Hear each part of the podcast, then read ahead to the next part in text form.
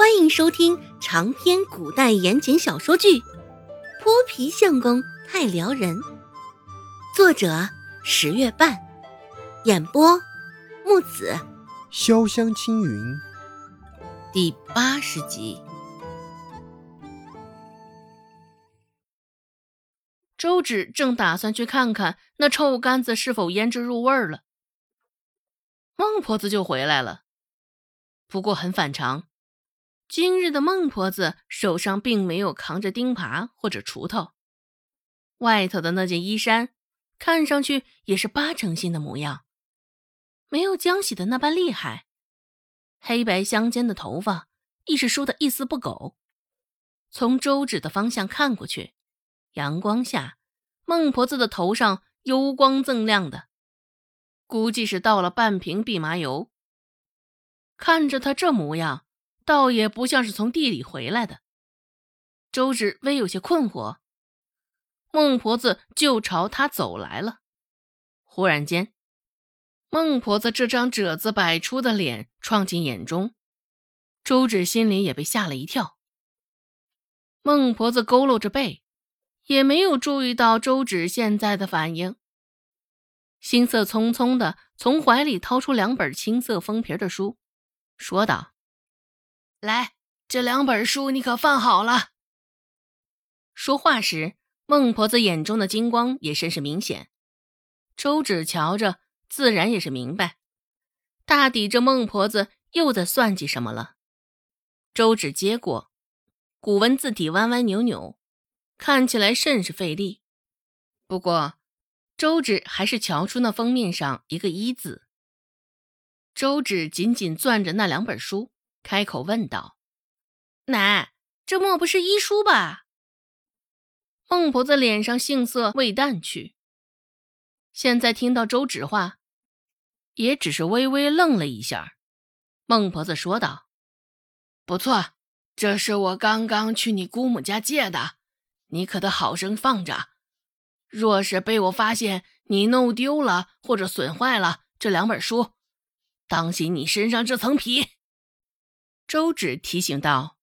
“嗯，可是奶，我不认得几个大字啊。”孟婆子眉头一拧，将自己的计划如实说道：“我也没指望你能看得懂，你就将这本书放在身边。”若是有人问起，你就说你会看病就成。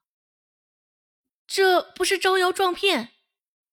周芷也算明白了，孟婆子将几本医书塞给他，也不过就想让他装模作样，冒充郎中罢了，引得那些不知真相的人掏诊金来看病。出面的是周芷，但是在暗地里收银子的却是孟婆子。真是人至贱则无敌，赚钱的念头能达到这个地步，盘算着得病求生之人，这孟婆子也真真是厚颜无耻之极。周芷一脸厌恶的看着孟婆子现在喜笑颜开的一副嘴脸，心头的厌恶感与之前相比更甚。周芷开口说道：“奶，这事儿若是被查出来……”话还未说完，孟婆子就甚是不悦的打断了。看病这种事儿，哪有那般保证吃个药就能立马痊愈的？这人各有命，能不能活下来，活得长不长久，也不是郎中几贴药说了算的。嗯，可是，孟婆子摆摆手，看着周芷现在这般犹豫不决的模样。孟婆子脸上耷拉下来的肉荡了荡，眉头也紧了又松，松了又紧，一双三角眼恶狠狠地凝在周芷的身上。孟婆子单手叉着腰，一手指着周芷，恶狠狠地说道：“没什么可是，你就听我的，将这医书放好了，别将我说的话传出去。若是平白毁了我的好事，你给我当心着点儿。”让你吃不了兜着走，吃不了兜着走。周芷不信，毕竟现在她还是顾寒生的女人。晾着孟婆子也不敢明目张胆的对她下手。只是周芷又怕，若是惹急了这孟婆子，她直接托人悄无声息的将她给卖了。不怕明的，就怕暗的呀。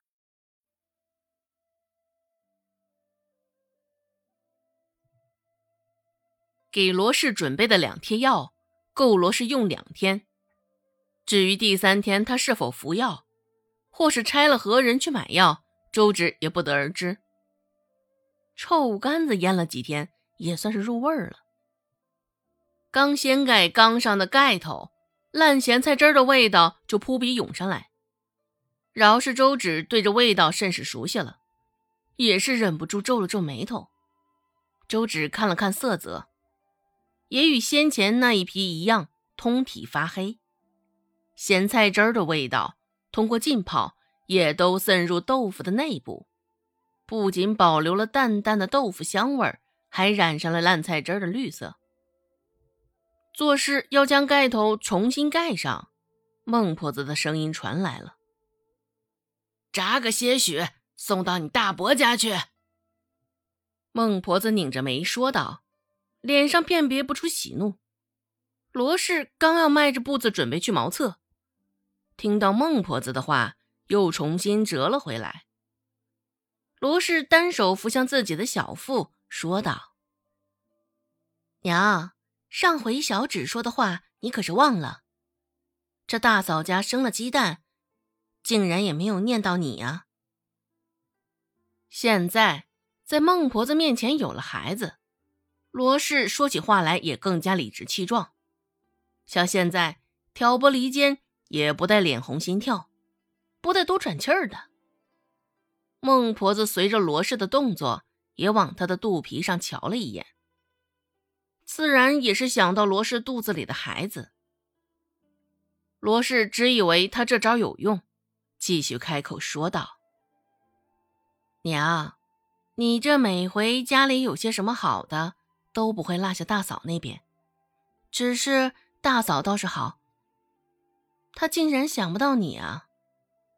听得孟婆子眉头深深一蹙，周芷瞧了罗氏一眼，倒是有几分母凭子贵的味道。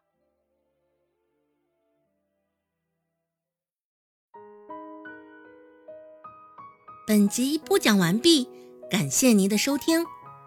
感兴趣别忘了加个关注，我在下集等你哦。